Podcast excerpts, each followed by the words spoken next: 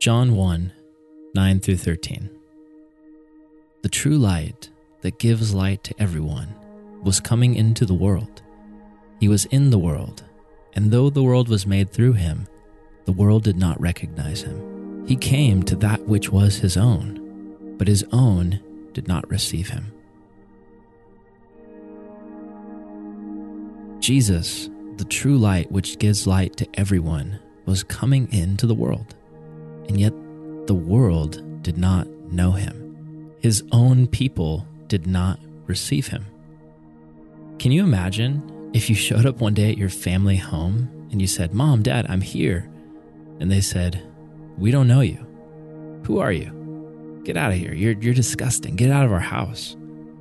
Can you imagine looking at your mom and dad and saying, what are you talking about? Stop joking around." And they just freak out and say, "Get out of the house." And then they end up calling the police and casting you out and chasing you out. Imagine how you would feel.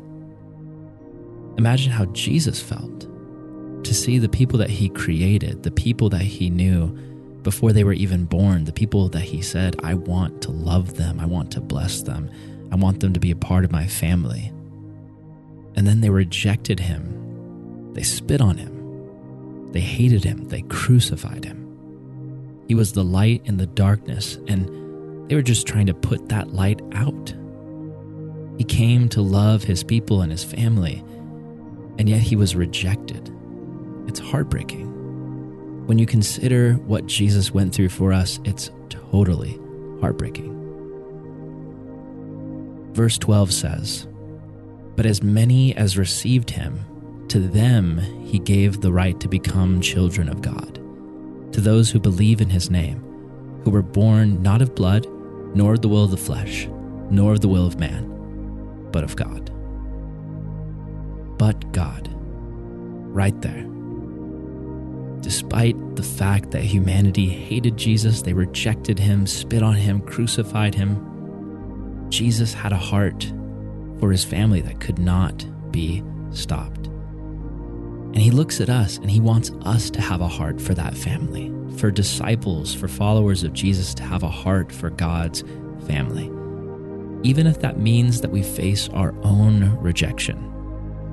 If we follow Jesus, we're a disciple. And I want to challenge you to have a heart for God's family, not just our immediate family, not just our friends, but to understand that there are people scattered all around the world who truly belong in God's family. They just don't know him yet.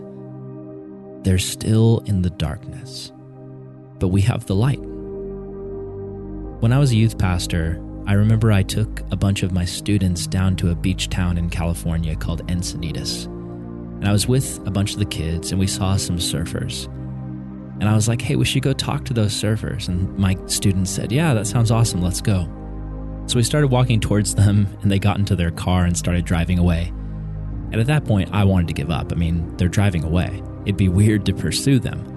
But this one girl in my group runs over to their car and almost dives into the window. She says, "Hey, stop. You didn't hear about Jesus. I got to tell you about Jesus." And as a pastor, I was just like, "Yes, this is awesome. She's braver than I am. That's totally what I want. That's amazing." She cared so much that they heard the gospel and that they heard it and understood it. And yeah, they listened and they totally thought we were weird and they drove off. And I'm sure they laughed at us.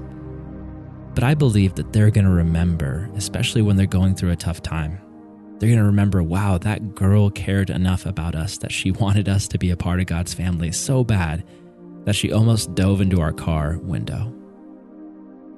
Rescue mission. That's what it's about. And yeah, it's weird, it's awkward, but God calls us to lay down our inhibitions and live for Christ. Maybe you're like me and you grew up in the church. I just want to encourage you, don't let this stuff become dead to you. You have to remember that without Jesus, you and I would be wretched sinners with no hope, destined for eternity in hell, separated from God. It's so easy for us to just make light of it because we're so used to it. We can't, though. We can't forget the power of the gospel. We can't forget We can't forget the one who was rejected for us. Jesus went through so much pain, so much rejection. I can't begin to imagine the horror of hanging on a cross, not because you committed a crime and you know in your heart you deserve it, but because you know that you're innocent, but you're doing it to save people, and they don't thank you. They curse you, they spit on you, they put you on a cross. I can't imagine the depth of that pain, of that rejection. I've felt rejected in my life, but I've never experienced that kind of rejection. And I'm so thankful I don't have to. I'm so thankful that I love and follow a God who could have easily rejected us because of our sin. He could have looked at us and said, "That's wicked, that's evil. I can't have that around me. Forget you, humanity. I'm moving on. I'm leaving you to your own destruction, to the hell you've made for yourself." But instead, we have a God who loved us so much that he created a way for us to be accepted. No matter what we've done, no matter our past, no matter our flaws and mistakes, he loved us that much. He suffered the pain of the ultimate rejection so that we would never have to suffer the same fate. That's beautiful. That's amazing. And that's the gospel. Take a moment to pray and to thank God for the rejection that he went through. If you're feeling rejected in your own life, remember that Jesus knows how you feel more than you will ever be able to know. Thank him in this moment. Connect with him. Maybe you feel rejected by God. Maybe you feel like you're not worthy to be in God's presence. Know that those feelings are lies from Satan himself. God's arms are wide open. He is ready to accept you in all of your flaws and all of your failures. He is ready to accept you into his arms, not to accept your sin. He violently wants to push that away because it is killing you. But he wants to accept you into his family. Take a moment to pray and connect with this amazing, wonderful Savior that we have.